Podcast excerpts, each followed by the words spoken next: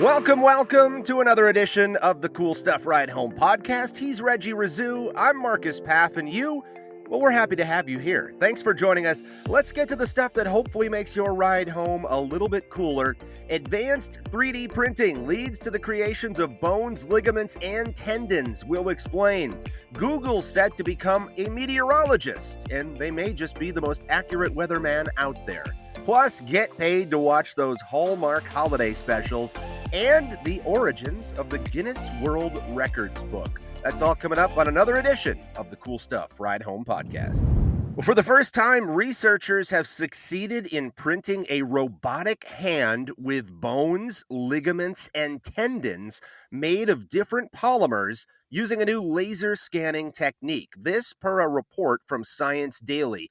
The new technology makes it possible to 3D print special plastics with more elastic qualities, opening up new possibilities for the production of soft robotic structures. So, what exactly does that mean, and why is it significant, you ask? Well, that's a good question. Let's give you some background. 3D printing is advancing rapidly, and the range of materials that can be used has expanded considerably in recent years. The technology was previously limited to fast curing plastics, but has now been made suitable for slow curing plastics as well.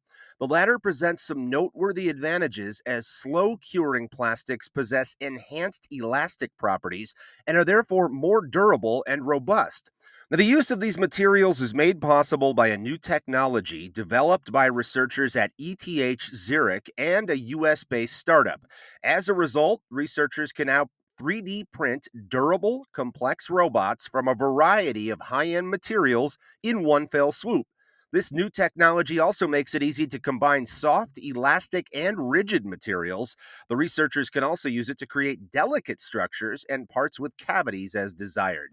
Now, as we said at the top of this story, the researchers have succeeded for the first time in printing a robotic hand with bones, ligaments, and tendons, all made of different polymers in one go, meaning everything was constructed simultaneously rather than assembled separately. Now, Thomas Buchner, a doctoral student in the group at ETH Zurich of robotics professor Robert Katzschmann and first author of the study, that would be Buchner, tells Science Daily, quote, we wouldn't have been able to make this hand with the fast curing polyacrylates we've been using in 3D printing so far. We're now using slow curing thiolene polymers. These have very good elastic properties and return to their original state much faster after bending than polyacrylates. End quote. This makes thiolene polymers ideal for producing the elastic ligaments of the robotic hand. Now, in addition, the stiffness of thiolenes can be fine tuned very well to meet the requirements of soft robots. Quote, robots made of soft materials, such as the hand we developed, have advantages over conventional robots made of metal. Because they're soft, there is less risk of injury when they work with humans, and they are better suited for handling fragile goods. End quote. And that comes to us from Katzschmann the professor and overseer of this study. Reg, uh, I think it's fairly obvious that certainly for folks who may require robotic body parts, and I can think off the top of my head, maybe war veterans who've suffered severe injuries, that this could be a huge step forward. And then, obviously, as with any scientific discovery, there are ancillary things that you and I probably haven't even thought about yet where this could be applicable. Yeah, although I'm kind of wondering where does this stand on the level of, you know, Captain Hook replacement hand to Million Dollar Man replacement hand? It sounds like more Million Dollar Man if you're printing ligaments and tendons all at the same time. That's some pretty delicate stuff. Yeah, does it have any feeling yet though? I mean, can they, how much can they move it? I, I I'd like to see a little more on how much it can move, how much it can grab, you know, anything along those lines, or is it just light movement, which still would be obviously an advantage if you can even just move it slightly. But I, I want to see where the level is at because I do always have the future as as I get older to have uh, you know ligaments replaced or body parts replaced on me to become a cyborg. I did not realize that was a goal of yours. Hey, you, you got to live forever somehow, right? Well, it may be easier now to figure out what to wear when going outside, with Google's DeepMind developing a new weather forecasting model called GraphCast. They claim it surpasses traditional systems 90% of the time. Google said that the machine learning model will have better, faster, and more energy efficient 10 day weather predictions compared to the current weather app tools. In fact, they say GraphCast is a turning point in weather forecasting. Currently, the traditional model for forecasts, the numerical weather prediction or NWP, involves complex simulations based on fluid dynamics, thermodynamics, and atmospheric sciences. GraphCast will change that up a bit by putting heavier emphasis on historical data, using machine learning to make predictions based on past events. The model it will use starts with the current state of Earth's weather and data from six hours ago, predicting weather six hours into the future, and then keep repeating that process for long term forecast. GraphCast's approach will have fewer and simpler computations compared to the traditional NWP methods. When compared to the European Center for Medium Range Weather Forecast gold standard system, called the High Resolution Forecast Model, which creates a single forecast that provides one possible evolution of weather 10 days out, GraphCast significantly outperformed it on 90% of test targets, according to the study. The study also said that GraphCast demonstrated unexpected success in predicting extreme weather events like tropical cyclones and sudden temperature changes, despite not being specifically trained for those scenarios. However, don't think your local weather team is going anywhere anytime soon. The goal is to show that the machine learning has potential to enhance and complement existing methods in weather forecasting, and that GraphCast is a tool that can help improve the accuracy and efficiency for predicting weather and not replace any of the current methods. Yeah, that's an interesting development, Reg. And I think it's fair to say we've all sort of come to expect the unexpected with weather in recent years. So if GraphCast can help determine when some of these things are likely to commence or these more severe weather systems are likely to take place, that could go a really long way in helping folks prepare for that type of stuff. And I'm not saying, you know, that this alone is is set to do that, but it feels like a step forward or at least a step in that direction. Yeah, and that 10 day forecast is always usually so inaccurate. So if we can get a little more accuracy on that, that'd be that'd be fantastic for planning events and stuff like that. And you know, you and I, we worked in the same radio station for years, and we had a meteorologist that we would talk to from time to time. This kind of reminds me of the method he used. He told me at one point that he would look at like six weeks worth of data, look, look back because usually it kind of repeated itself. So he would use some of that when predicting his weather forecasts. So this kind of reminded me of that, but now, you know, it's probably got way more computations than the human brain would be able to figure out. So hopefully be a little more accurate. Well, we're approaching the holidays, of course, and we all know what that means. A lot of movie specials to celebrate the season, some of which, it could be argued, are a bit cheesy. Well, if you're one of the millions who love these holiday flicks, listen up a subscription box company is in search of a holiday movie enthusiast for a unique opportunity to earn $2,000 by watching and ranking 12 Hallmark Christmas movies. Bloomsy Box, the company organizing this opportunity, has also promised the selected candidate an abundance of Ghirardelli hot cocoa and two pairs of fuzzy socks to ensure a warm and comfortable viewing experience. The film fan will be asked to rank each movie by criteria including festivity factor, predictability quotient, chemistry check, tearjerker test, and replay value. The 12 movies selected for this venture include, and Reggie, stop me if you've heard or know of any of these The Most Wonderful Time of the Year from 2008, Crown for Christmas from 2015, The Nine Lives of Christmas 2014.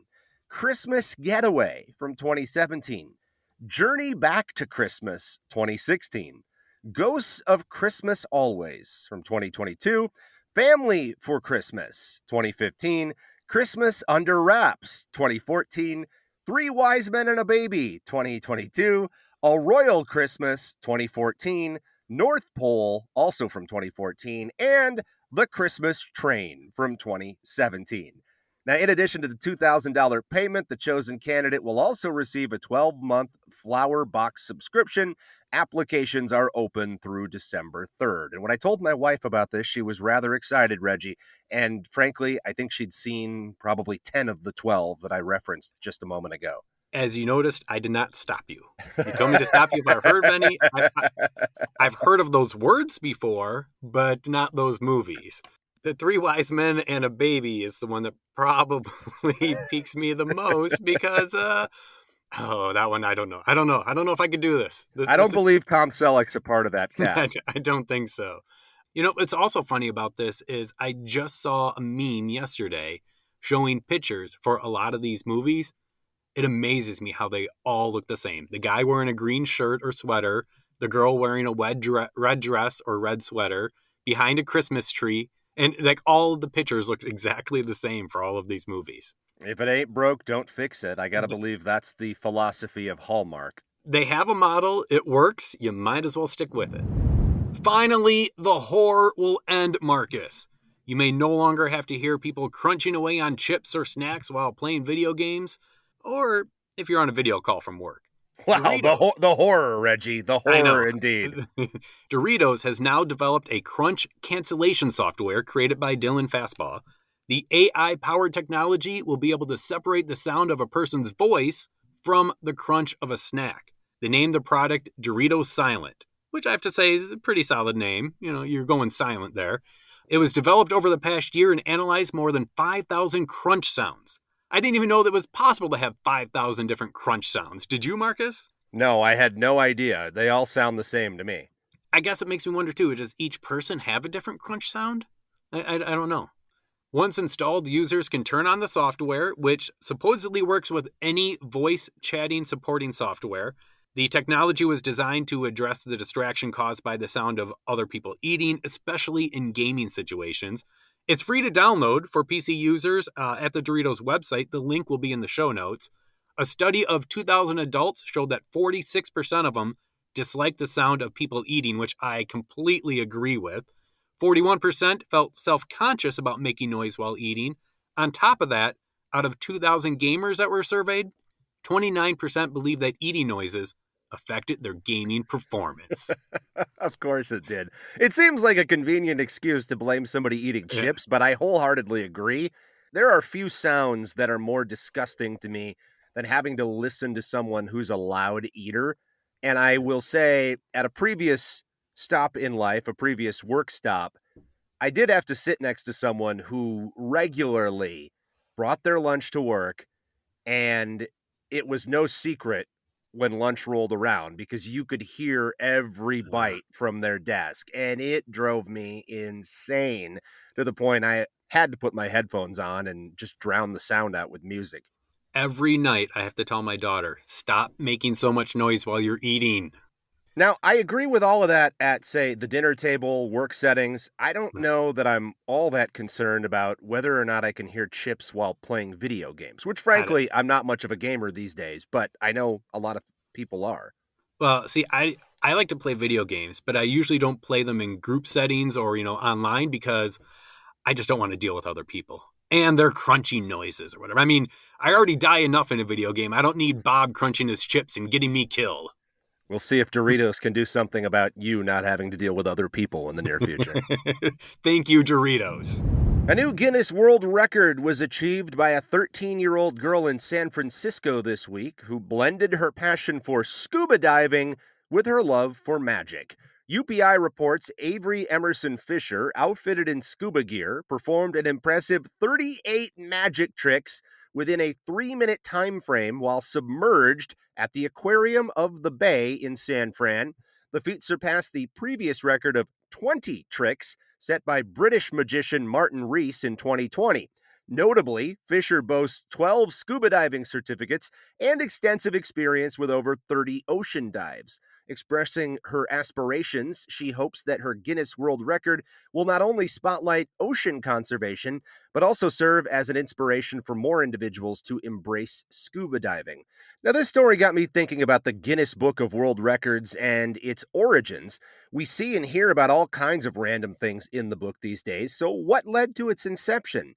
Well, the origin story was told for the first time in the 31st edition of the Guinness World Record book, released in October 1984. Whether this story is entirely factual or not is up for debate, but the tale goes like this. In November of 1951, Sir Hugh Beaver was on a hunting expedition on Slob Hill near the River Slaney in County Wexford, Ireland. It already sounds like out of something out of a fairy tale.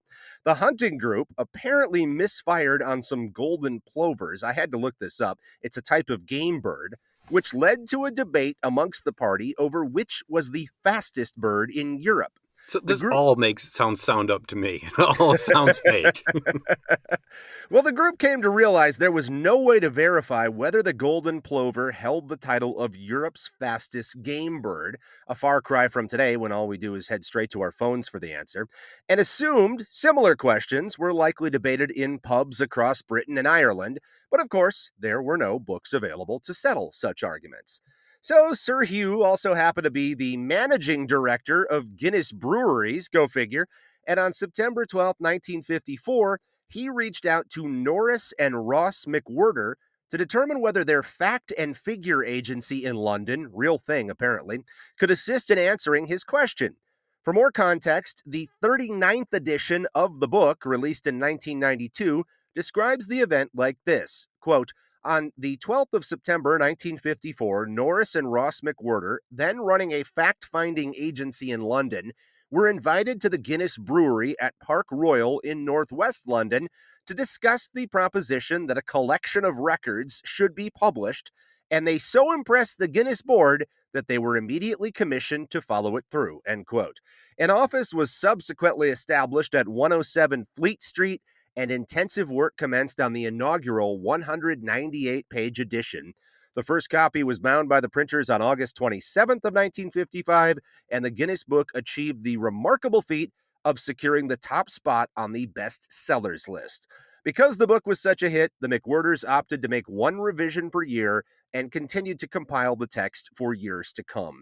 Now, of course, today the tradition lives on, and there are a number of bizarre records out there, many of which I sincerely doubt the McWhirters anticipated would end up in their book one day. For example, Reggie, most Rubik's cubes solved while on a skateboard. Totally necessary to know. Absolutely. Uh, most blindfolded backwards standing somersaults in one minute. Got to okay, have that, that, one in there. That one's got my attention a little bit. I'll, I'll give you that. I want to know. How about this? Most toothpicks in a beard. I don't know how you prove that. There's a lot of men with big beards out there that probably have lost a lot of toothpicks. Well, they had to stick the toothpicks in. I saw a photo of this one actually uh, as I was doing the research. 3,500, by the way, is the record. 3,500 toothpicks in one man's beard at a single time. Uh, most tricks performed by a pig in one minute. That record stood or stands at 13 and the highest jump on a pogo stick. I bring this up because I am actually impressed by the answer 11.15 feet on a pogo stick, which is a foot above the rim of a basketball hoop, if you can yeah. believe that. That's that, that pretty would, frightening. That would scare me going down. Yeah. And as for the original part of the story, the 13 year old girl with the magic tricks, that's impressive to me because I don't think I could even walk without tripping at the age of 13. to, to be able to do multiple things like this at the same time, I'm impressed. Taking a look back at this date in 2019, we had the very first person known to contract COVID 19. Uh, it was a 55 year old man from the Hubei province where the virus was first recorded. Despite cases of the virus being found as early as this, the Chinese government didn't recognize it as a new virus until weeks later. And I think we all know what happened from that point on. So I, I don't think we need to go in too much more detail about COVID 19. However, for those of you who didn't know, COVID 19 is what actually led to the beginning of this podcast, as it actually started as a daily COVID update podcast. Yes, I was aware of that, Reggie. Thanks, Marcus. Well, that'll do it for another edition of the Cool Stuff Ride Home podcast. Assuming Reggie's still willing to talk to me next week, we'll be back on Monday with all the fun stories. Have a great weekend.